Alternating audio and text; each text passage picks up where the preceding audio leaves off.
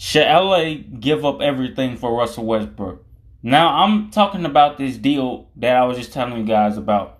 The Pacers wanting THT um, and wanting LA to basically get Daniel Theis contract plus two um, first round draft picks, basically, which I'm pretty sure we're going to be unprotected.